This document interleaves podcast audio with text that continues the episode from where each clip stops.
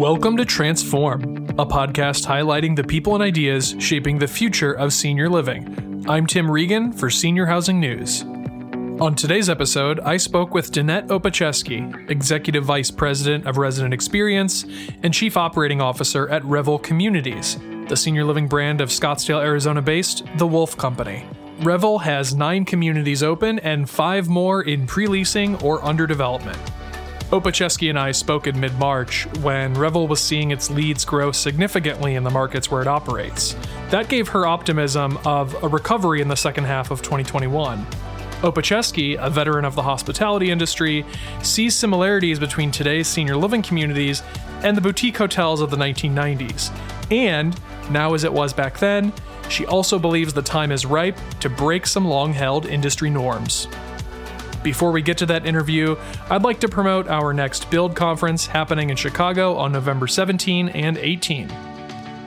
Build is an annual event dedicated to the latest trends in architecture, design, and innovation for senior living owners, operators, and developers. Hear how industry players are redefining senior living development and planting their stakes now to reshape the future be sure to visit seniorhousingnews.com slash events for the latest updates on Build and our other scheduled events. Now, here's my interview with Danette Opacheski, Executive Vice President of Resident Experience and Chief Operating Officer at Revel Communities. Danette Opacheski, thank you so much for talking with me on Transform today. I wanted to start with an overview of Revel communities for our audience. Tell us about the components that go into a basic Revel community and what differentiates Revel communities from maybe other kinds of independent living communities. Hi, Tim. Thank you for inviting me in to talk to you today. So, Revel communities are best in class luxury independent living. We emphasize food and beverage choice. We have very advanced luxurious facilities, you know, in swimming pools, indoor swimming pools, tennis courts, fitness facilities, theaters. It really is about resort style living, but in an independent living setting. We provide food and beverage with the rent. And I think that really helps the residents feel like they have choices. And we really do focus on choices for our residents. I do think that's what differentiates us from a lot of independent living communities, which are either parts of a continuing care facility or they focus on the resort lifestyle without the support mechanism and choices for seniors who may need that. Obviously, the COVID 19 pandemic has been a challenge, I think, for everyone in this industry. But how has it gone for Revel communities? Maybe what have been the biggest challenges? And then where, you know, what, what are you most proud of? COVID was interesting for me personally. I came into senior housing from hospitality in January of 2020. I made a career change and COVID hit in March of 2020. And it was a really quick learning as to how to contain a virus in a community setting. However, I did have experience working in Manhattan during 9-11. So I really kicked into the what I call emergency communication mode. And from minute one, really started focusing how do we serve our residents through this process and how do we communicate to our team members and up through the broader organization and out to the residents. And so that's what we really focused on was strong, transparent communication, setting up policies and procedures that really help the team members uh, know what to do in a crisis like this. I would say what's been tough for our communities, obviously the isolation, being an independent living community. This is our residents' home. And, you know, telling them they can't see their friends and family is a very difficult thing. So we really worked on ways to help the residents not feel isolated through technology, through allowing throughout the year, certain times of the year, residents allowing their family members into their apartments, not necessarily into the broader common areas of the community and really focusing, I think, on transparency, what I call transparency and technology so that everybody knew what was going on every day, real time, and helping our residents use technology to break the isolation. So I would say the hardest part is isolation. I would say what we did well was really focus on how to make sure every single person within the Revel family knew what was happening. You know, there's a lot of local mandates and changes through the course of 2020 and what to do and how to do it. And we really focused on keeping up with that, trying to make sure everybody felt safe and secure. I would say the other thing that was interesting to me personally was, you know, we didn't have major outbreaks in our communities, but we did have a few positive residents and team members and the residents who were tested positive, their very close social circle is what was infected. It wasn't the broader community. So it really was exactly who you came in contact with was where the spread happened. So the minute we found out we contained any person and isolated them, and I think that was the biggest learning. It truly is one to one, whoever you're with. So the residents did socially distance themselves pretty quickly, knowing that it was, you know, trying to stay away from people was the best way to uh, stop the spread. So we we are currently talking in the middle of March, and in the past couple weeks, I have heard I think, a growing sentiment among senior living providers that perhaps we are seeing the inklings of a recovery in the wider senior living industry. It occurred to me, though, that a lot of the providers that I've heard, you know, have seen these signs have, I think, been on the needs based side.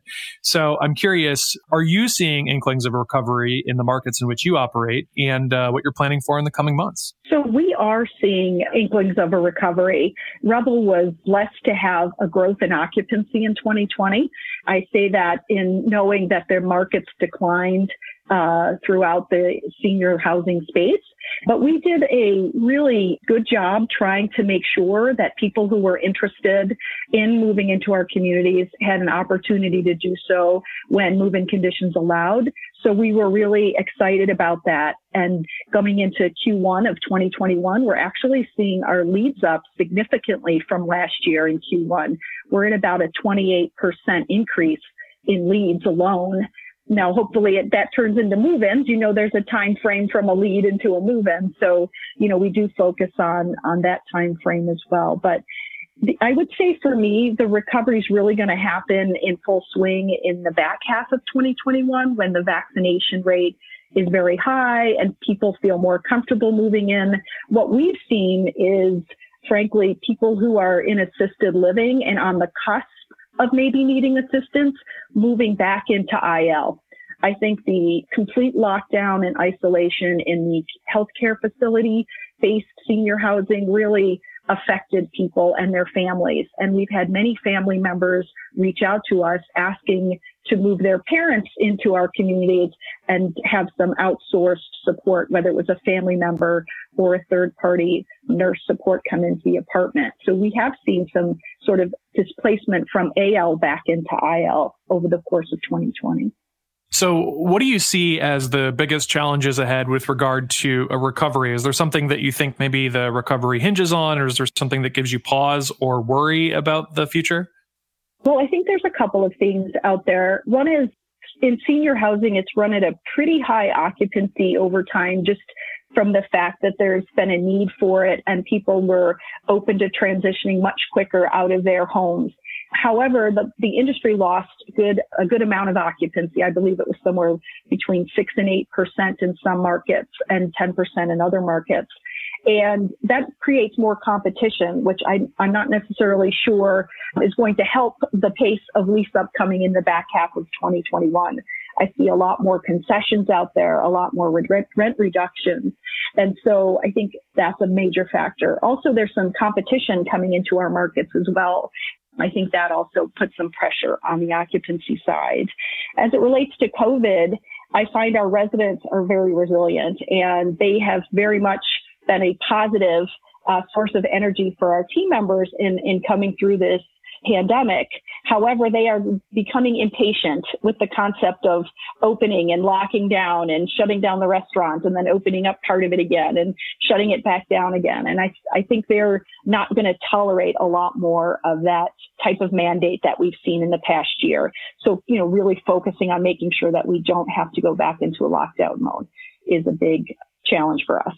You mentioned competition. Prospective residents and their families sometimes don't know the difference between independent living and active adult. So are you seeing competition from from those kind of providers? Absolutely. Absolutely coming into the 55 plus has become a big part of who we, we, we sell against. And I think that while it's similar, it obviously doesn't provide the same level of what we call growth options and support. So 55 plus is truly just moving into an apartment and having a pool and, and you're, you're there and you, you find neighbors and you have friends. Whereas I think IL really needs some positive market education. It is truly a place where seniors can go, have choices, have support, have food provided for them if they so choose to, to dine with us, take activities and bring those activities to life based on what they want to do. So there's a lot more, um, what I call support in the IL space versus the 55 plus space.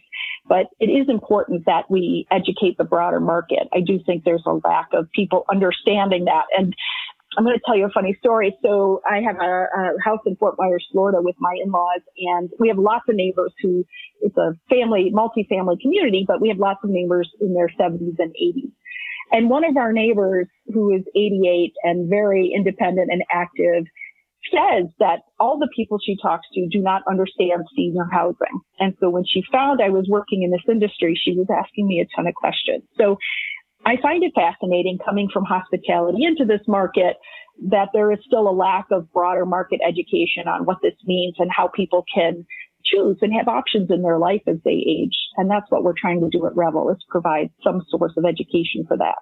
I want to talk to you about some, maybe some of the other comparisons with the hospitality industry that you see, or, or, some of what you learned there that you can apply to this industry. Before we do that, though, I want to talk about something that I think all of our listeners are probably focused on right now, which is the future. So, if you could peer into your crystal ball, where do you see the independent living segment heading in the coming months and years? You know, what are what are some general thoughts or some big trends you see? So, you know, I've been learning about this industry as, as quickly as I can, looking out and from the lens that I have. And I feel like independent living is definitely verging more towards 55 plus and away from the care model. So we call at Revel our model the growth model versus the normal senior housing care model.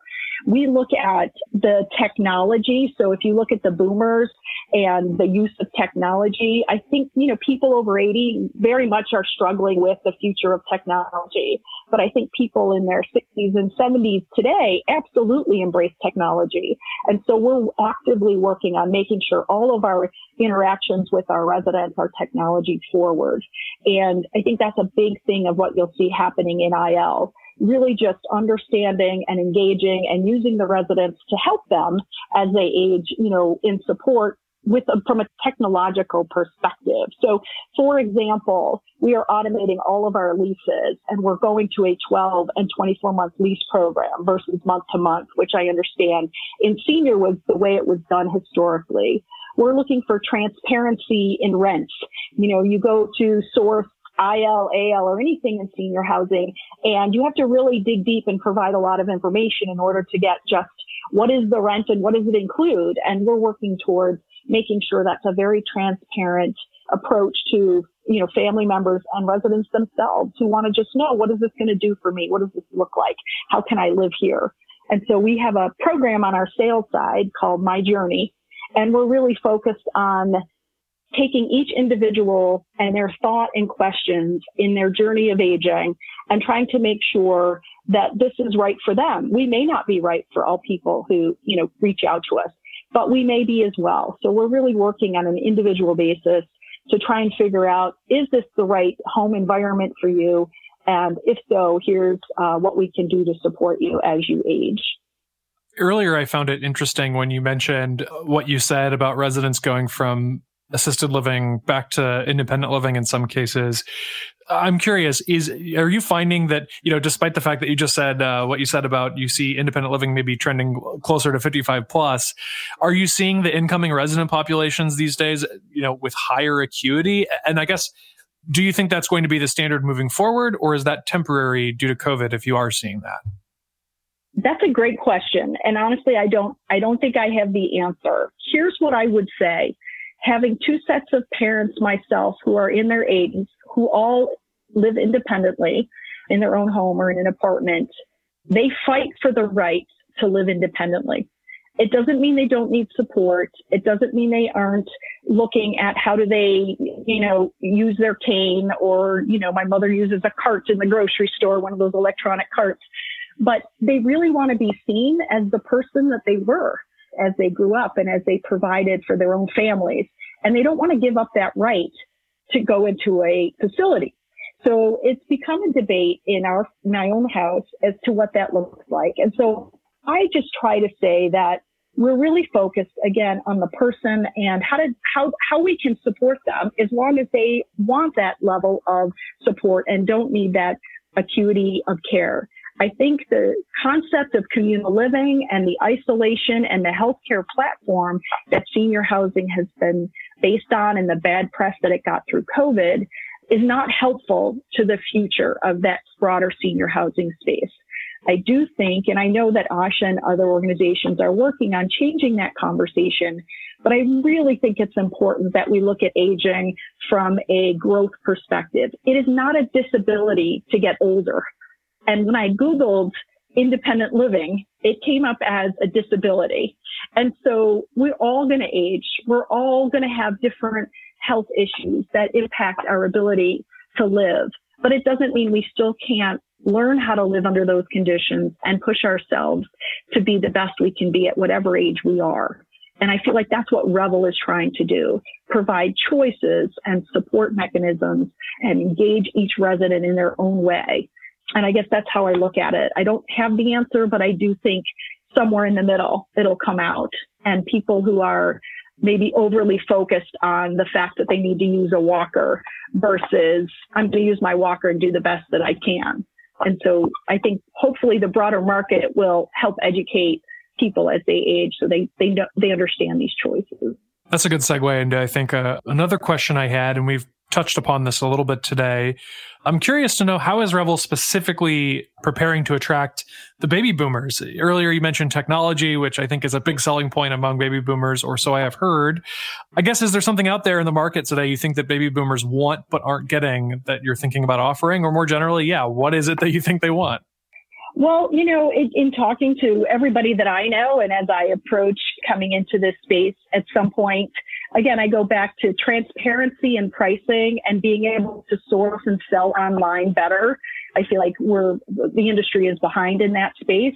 I think, you know, one of the things that Revel is working on is what I'm going to call staycation and um, a seasonal rental program so that we look at Revel as a holistic brand, not individual communities. So if you're a, a, resident at any one of our Revel communities, you can now go stay. Well, once COVID restrictions are lifted, but you can go stay for a couple weeks per year. And we have what we call staycation suites. We're also working on a seasonal rental program where you can live in one of our communities and rent for a couple of months in a different community. So again, it's more if you want, if you're down south in the summer and you want to be up north in the summer, we're going to create a program to allow you to do that. So again, I think it's just broadening the horizons of the boomers that independent living isn't a healthcare based approach. It's about providing support for you as you age and whatever that may be, educationally, artistically, intellectually, physically we work on all of those parts of an environment in which you can be yourself. I'm also curious to know, you know, switching topics again, how you plan to grow the Revel brand. So, what type of growth are you targeting right now? And in which markets are you looking to grow? So, currently in 2021, we're opening four communities, which, you know, coming out of COVID is a challenge in itself. So, we're opening two in Scottsdale, one in Palm Desert, California, and one in Folsom, California as well. But we are looking up and down the West Coast. It's right now coming through this process. I think our investment committee is really focused on, I'm trying to think of the right word for this, but opportunistic, right? So if something comes up and it looks like it's going to be a great you know, space for a senior living community on the IL side, we're, we're looking at them. We're looking in Texas. We have a couple of things in the pipeline looking in Texas. But I think for us, we're not looking to expand rapidly. Revel started a couple years ago and we've expanded pretty quickly. And I think we're looking to now make sure that the brand is holistically connected. So I, I would say 20 to 25 communities and all connected in such a way that everybody feels like they're part of the same family. And I meant to ask this earlier. Is this pretty much all new development, or are there maybe one off acquisition opportunities in there too? We are opportunistic in our approach. Up until today, everything has been new development, but we are absolutely open to doing one offs for thing that would fit the Revel model which again is very, I would say, luxurious in some cases. You know, we just don't want a building. We want to have the right facilities for us. Our Revel residents have the opportunity to travel between each community. We want them to feel like they're in the, the same place, that they understand the environment that they're in, and they're going to have that same level of expectations on the amenity side. You you came to this industry again after a long career in hospitality. Are there any lessons that you learned during that career that you can apply to this one. And I also recall that you have said in the past that the senior living industry today looks kind of like the boutique hotel and hospitality industry in the early 1990s. So, maybe in what ways, and what can we learn from that too? So I think what attracted me to this Revel brand in particular, again, not focusing on I was going to go work in senior housing, but when I worked in boutiques in the 1990s, they were unknown. They were very unique within the broader hospitality space and they were very, very experiential. So they were design focused. They provided an ambience and an energy for the customer at the time. And they didn't compete directly with the franchise brands, you know, the traditional business, Marriott, Hyatt, so forth. So when I was working and growing in that space, everything we did was sort of built from scratch and different. And we didn't look at the training the same way. We didn't call people Mr. or Mrs. You know, we really focused on that particular guest and what made them special. You were staying in a place where there was diversity and inclusion and there were, you know, servers with tattoos. So for me, I feel like senior housing has to start to grow in that diversity and inclusion space. It has to open it up and let the staff be who they are, the staff and the residents. And so it's less formal and more supportive and sharing. The residents have such great stories and they really do just want someone to help them do a little bit better every day, feel a little bit better every day. And I'm hoping that through the process of taking some of the things that I learned within boutiques, what I think I've kind of learned through this COVID experience is what are the rules in senior housing, good, bad, and ugly. And, and, you know, no one Revel's going to break them. You know, I think the com- conversation around staycation suites in these types of communities. So how do we do that? How do we do it in such a way that uh, we educate the population and we leverage it so people feel supported when they go to a new community that maybe they're not used to living in. You have to laugh, but all the big brands now have boutiques, right? They've all bought them all up to recreate that ambiance and so forth. Personally, I know it will be hard to get back into my old habits of socialization. You know, for example, the thought of being in close proximity to a bunch of different people all sharing the same air that makes me a little bit nervous these days. And I'm assuming that it's probably the same a little bit for senior living residents. So I guess my first question is, is that true? Are senior living residents maybe feeling a little bit nervous about going back to normalcy? And are there ways that you can maybe ease them back into that through programming or activities? So, you know, I think going back to our residents have been resilient. They are very eager to get back and socialize. I think they've actually been pushing our staff to open up faster than we've allowed given the local mandates and the process of, of what that looks like. So I think for us, our team members are more apt to be nervous about doing broader socialization and, you know, larger group events versus the residents who are actively pushing to do those things at this point. So for me, I think what we're trying to do is small groups at the moment. Again, our dining rooms are open at, whatever the local mandate allows, you know, 25, 50%. I think you may have one community that's fully open, but socially distanced.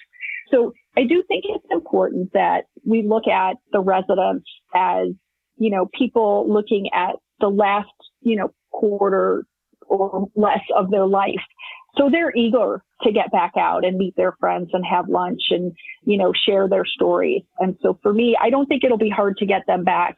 I do think once we let them out of that space and lo- and all the lockdowns are are gone and you know, there's less mandates, it will be very difficult to do any increased type of lockdown after we sort of let it open up to be 100% open in the future. Well, Danette, thank you so much for joining me on Transform today. This has been a great conversation. I, I appreciated having you on. Thank you so much, Tim. I appreciate being able to share what we're doing at Revel. That does it for this episode of Transform. I would again like to mention our upcoming Build event in Chicago on November 17 and 18. Be sure to visit seniorhousingnews.com slash events for the latest updates on Build and our other scheduled events. Again, I'm Tim Regan for Senior Housing News. Thanks for listening.